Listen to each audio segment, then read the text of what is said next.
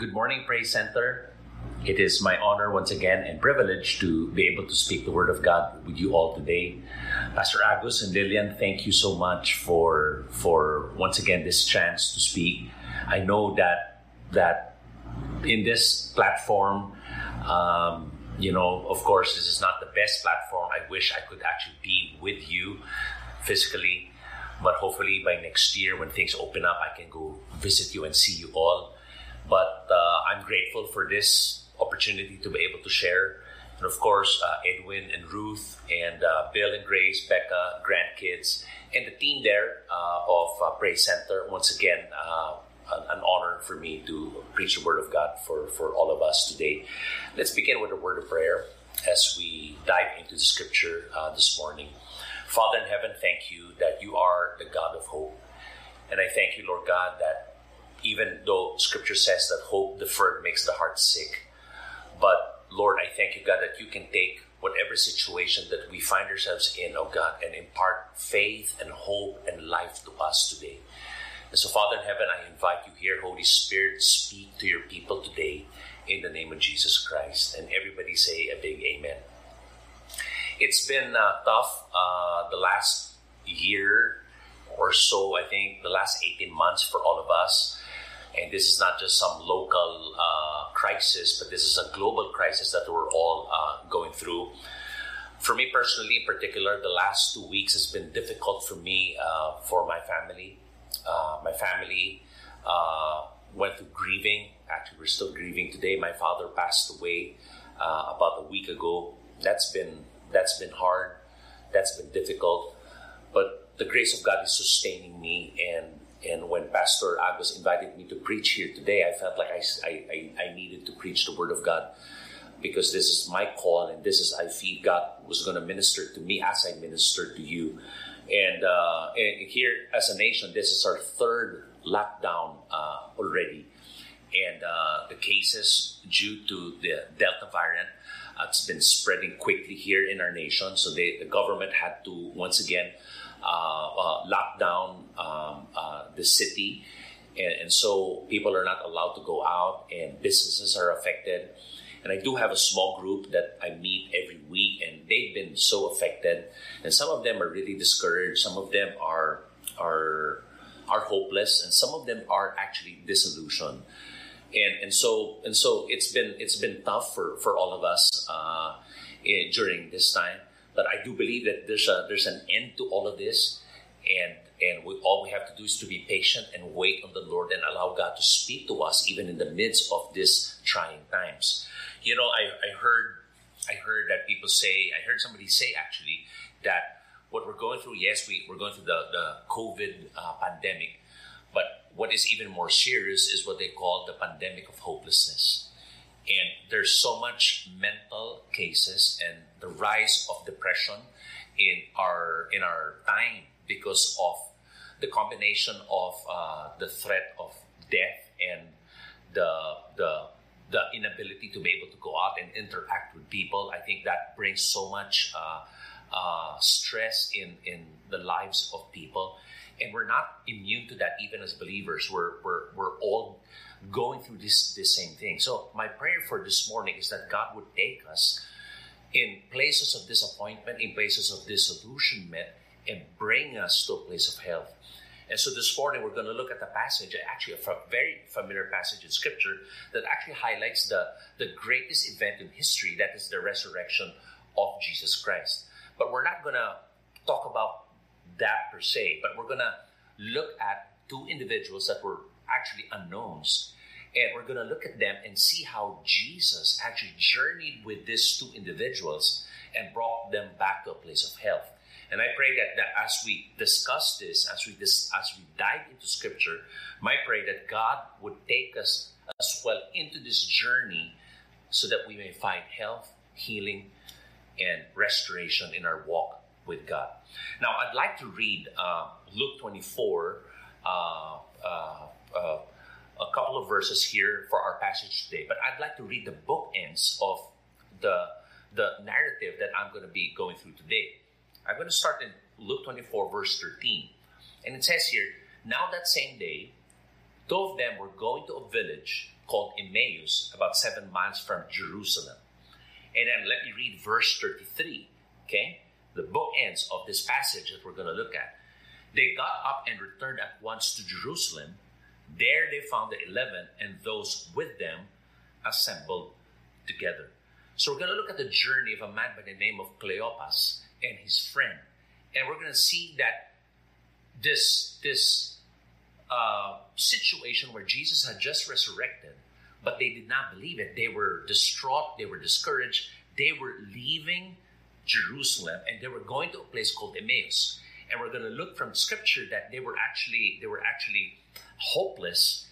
And many times we find ourselves in a journey because we felt just a little bit of disappointment and, and sometimes without us knowing we can subtly uh, leave places of purpose and, and so and so you see Cleopas they were leaving and going to Emmaus which was seven miles from Jerusalem but later on towards the end they found themselves returning to Jerusalem question what happened to them we all know later on that they were leaving because of their disappointment but what happened? What did Jesus do to them in order for them to actually go back to a place of health, to a place of healing, to a place where they can actually thrive? So let's dive into the scriptures and, and look at verse 15 of this story. Now, in verse 15, as they talked and discussed these things to each other, so the two of them they were walking out of Jerusalem and they were going to a place of Emmaus. Then Jesus himself walk, came up and walked along with them. In verse 16, but it says here, but they were kept from recognizing him. I love the scripture here because it says here Jesus himself uh, was came up and walked along with them. That that's freaky to me. That's uh, that's that's a bit scary. Can you imagine walking with a friend?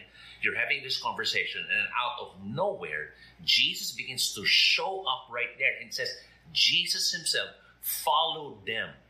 Now you have to understand, going Jerusalem was a place of action. It was a place where where where where it's a place of purpose. I would call it a place of purpose, a place of action. But these two, they were leaving that and they were going to a different direction. They were going to Emmaus. But Jesus stayed known. Jesus himself went and followed them. In other words, Jesus chased them we all, as believers, we all have a journey with God. And, and, and many times we find ourselves going a direction that, that's not necessarily God. But I love it because Jesus himself went out of his way after the resurrection of all the things that Jesus could actually do. He went forth to, to this individual that were nobodies, at least they were not in the high level of the, the, the, the group of men that Jesus discipled, they were they were just ordinary in a sense, just, just like all of us. But Jesus chased them. Jesus went after them and chased them. Jesus knew what they were going through. Let me just encourage all of us here today. And sometimes we feel, well, Jesus actually care what I'm actually feeling? But based, basing from this story, Jesus himself came and actually chased them and walked along with them.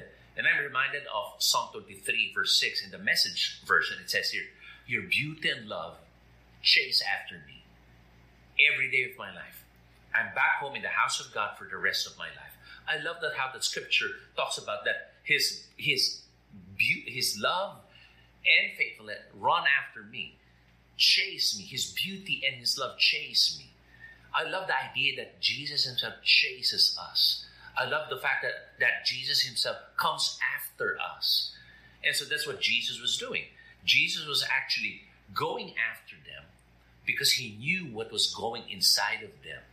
But it says here that they did not recognize Jesus. How many, how many here recognize Jesus in our situation today?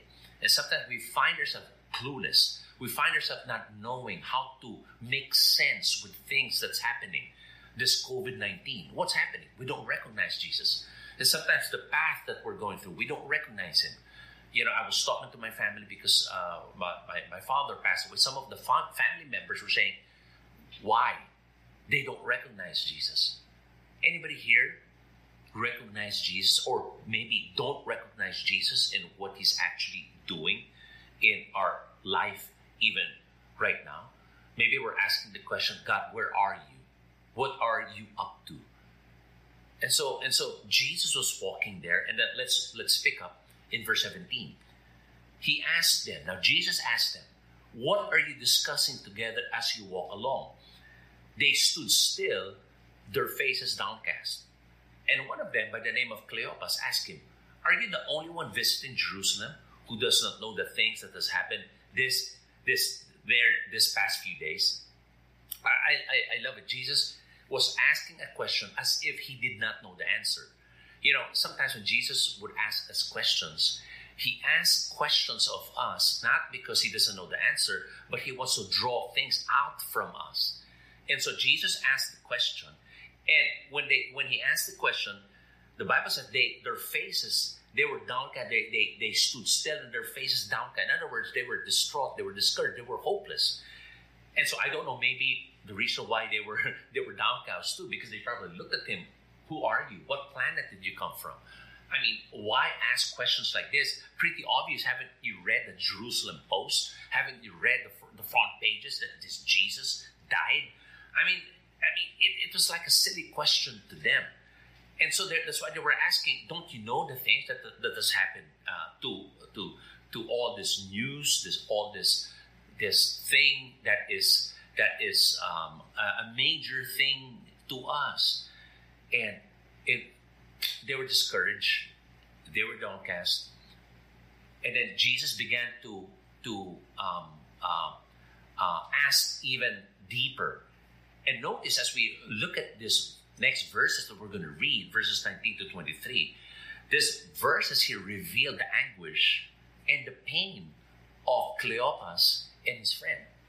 And I want you to look, uh, hear me, hear me clearly as we read the, the passage here. And Jesus had what things? He asked. About Jesus of Nazareth, they replied. He was a prophet, powerful in word and deed before God and all the people. And the chief priests and our rulers handed him over to be sentenced to death, and they crucified him. But we had hope. You find here, they had hope that he was the one going to redeem Israel. And what is more, it is the third day since all this took place. In addition, some of our women amazed us.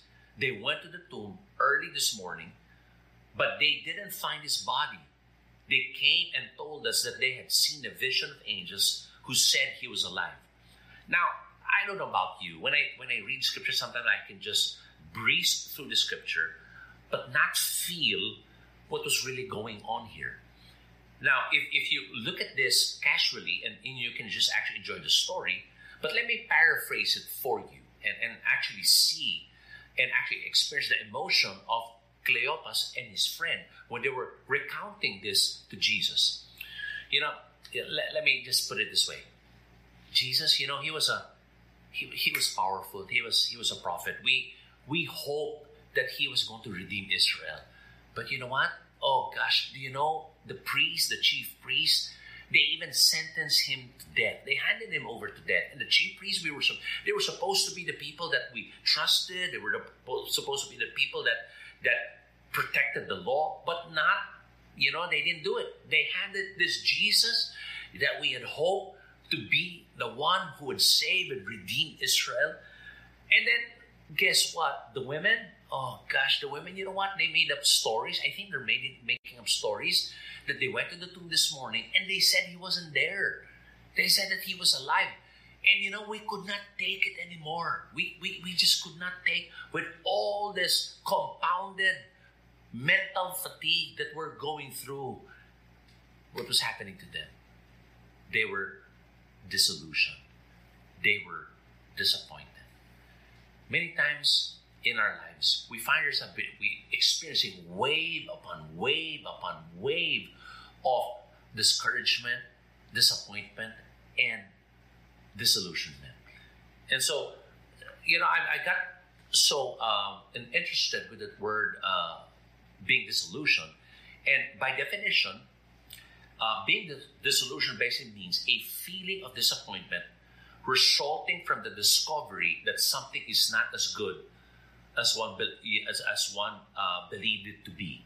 Okay, So, so we all know about disappointments. Uh, we we have experienced disappointment. In fact, uh, next week we, my family and I, actually booked a uh, uh, an Airbnb to go to the beach, and we we were looking forward to it. We fully paid it. My whole family we're gonna. It's my first time to actually swim in the beach with my grandkids. But guess what? All this lockdowns, all this you know uh, uh, protocols, all of a sudden it was moved. We can't actually go. Now that was a disappointment, and and that's just you know that's just small. That is just uh, uh, you know compared to what people are going through. But that's disappointment. We all know disappointment. People have made plans about their business. People have made plans about their family vacations or, or people have dreams. And people you know feel disappointment and disillusionment. But let me give you another definition of of disillusionment. Disillusionment can actually also mean that to be freed from false beliefs or illusions. Hmm, I love that. Let me read, read it again. Disillusionment can actually believe the other definition of disillusionment actually means being freed from false beliefs or illusions. It is what it basically means. It is the tearing away of our illusions. So, if you're going through a disillusionment, it can actually mean it is the tearing away of our illusions. Now, an illusion basically means is a thing that is wrongly perceived or, or having a false idea or belief. Okay, so you get the definition. I love that. And so when we experience disillusionment, sometimes it means it's a tearing away or or a breaking down of wrongly perceived ideas. And so Cleopas going back to the story of Cleopas and many other disciples, actually, even even Peter, uh, had a false idea of the Messiah. Uh, the disciples thought that Jesus was going to be a political king. Remember that? They wanted to make him king by force because they were all under Roman rule and they were looking for a savior. And the idea that they have as a savior was to deliver them from the Roman, uh, Roman, from the Roman rule, from the Roman oppressors, oppressors. So they, they, they had this false idea of the Messiah. They had this false idea of a suffering Messiah. Remember, remember Peter when, when Jesus predicted his death? Peter came and rebuked Jesus, not not you, Jesus, and, G, and, and Peter had to, uh, rather, Jesus had to rebuke Peter because he had the wrong idea, or he had an illusion of who Jesus is or what his purpose was coming here to this earth. You see, Jesus was more than a human king. He was the king and the creator of the universe. He was the king of kings and the lord of lords. He was not just going to redeem Israel, but he was going to redeem humanity. So the perception of Cleopas and uh, much of the disciples was just limited. In fact, they had a limited uh, knowledge of who God is. They had certain illusions we do have illusions as well. We have illusions of a life without problems. I mean, you know, sometimes when Christians come into the kingdom of God, they think that just because you're a Christian, you won't have any problems. And that's an illusion. A life without problems. Relationship without issues is another illusion. If you are single here and you think that you won't have any problems or disagreement with your spouse, guess what? That's an illusion. Grace, you just got married. You probably found out that that both of you have issues and there's things that you will not agree upon. And sometimes we think we have an illusion too that marriage is is perfect. You see, no marriage is perfect, you know. And and another illusion sometimes that we have is that church is perfect. There's no such thing as a perfect church. Okay, we're all going to be offended in the church. There's going to be some things that people will say that we don't like. There's going to be some things that I will say that you will not like another illusion is that that maybe you know I need a perfect job. It's so we enter a job and we think that everything will just be laid up exactly the way I want it. Guess what? It doesn't happen that way. These are all called illusions. And so many times when God allows us to go through certain disillusionment, what He does is staring away our false beliefs about certain things. You see, disillusionment can actually leave us cynical, critical, or judgmental of others. But, or on the other hand, our disillusion can actually open our eyes so that we could see things as they really are, yet without the sting of criticism, without the bitterness in our soul and in our hearts. And so, what kind of disillusionment will we take? Are we going to be disillusioned and be bitter? Or are we going to take the disillusionment that God is actually bringing about in order for us, for, for us to see things as they really are? Let me give you a quote by Oswald Chambers. He said this Many of the things in life that inflict the greatest injury, grief, or pain stem from the fact that we suffer from illusions. So, so, so if, if, if, you, if you're here today and you've been disillusioned today, let me give you some good news. Disillusionment can sometimes lead us to places of discovery. So if you're here today and you've been disillusioned, it could be an avenue for us to actually discover new things in God. And so let's dive back into the story. So Jesus here, see, he was interviewing uh, Cleopas, and Cleopas blurts out his disillusionment. And then Jesus in verse 25 and 26 of Luke 24, he said this. He said to them, How foolish you are. Think about that. Will you be discouraged when you get when somebody like Jesus to tell you how foolish you are, how slow to believe all the prophets have spoken?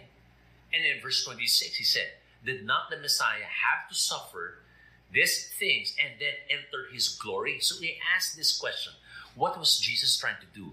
He was trying to break the illusions that they have about Jesus, about himself. And so Jesus said that the Messiah had to suffer and enter into his glory. They didn't get that. And so he was saying how foolish you are, how slow to believe. All the prophets have spoken. And then Jesus begins to stare away the illusions about himself. And then let's let's go go back to scripture. Look at verse 27. And beginning with Moses and all the prophets, he explained to them what was said in all the scriptures concerning himself. I, I love that. He Jesus could have actually, you know, just said, Hey, it's me, you know, and could have said, boom, you don't have to worry. I'm here. I'm I'm present with you today. I you know, hello, I'm here. But he didn't do that. He actually opened the scripture to them. He actually talked about the scripture about himself. I, I, I, I, I, I, love that. And then as they approached the village to which they were going, Jesus continued on as if he were going further. But they urged him strongly, Stay with us for it is nearly evening. The day is almost over. So he went in to stay with them. When he was at the table with them, he took bread, gave thanks, and broke it and began to give it to them. Then their eyes were opened, and they recognized him. And he disappeared from their sight. Then they asked each other, Were not our hearts burning within us while he talked with us on the road and opened the scriptures to us? I, I, I love how, how, how Jesus began to minister to them. He started first to tear away the illusions about himself. But how did Jesus do that? How did Jesus bring them back to a place of health? The first thing he did was he used the word of God, the written word, as I mentioned earlier. So look at verse 27 again. And beginning with Moses and all the prophets, he explained to them what was said in all the scriptures concerning himself. If we want to grow in our knowledge of God, or if you want to come to a place of health again, no matter what discouragement, what disappointment, what disillusionment we're all facing, the Word of God will be critical for us. The Word of God will still be the best way for us to come to a place of revitalization, to a place of being revived in Him. But you see, sometimes in our day and age, the Word of God is used to hammer people with, with truth, to hammer people instead of finding Scripture or going to Scripture to actually have a revelation of, of, of Him, of, of Jesus Christ. You see, the purpose of God, of the Word of God, is not to hammer people with it, but to teach us to love God and love people. You know, you know, um, I'm very prophetic, and a lot of people actually hear God, and, and you know, and and sometimes they can they can they can be weird. But the Word of God is our boundary. The Word of God is the final authority for everything that we do and say. And so, and so, I, I, I love it how Jesus, you know, could have could have ended this doubt and hopelessness of the two by telling them it's me.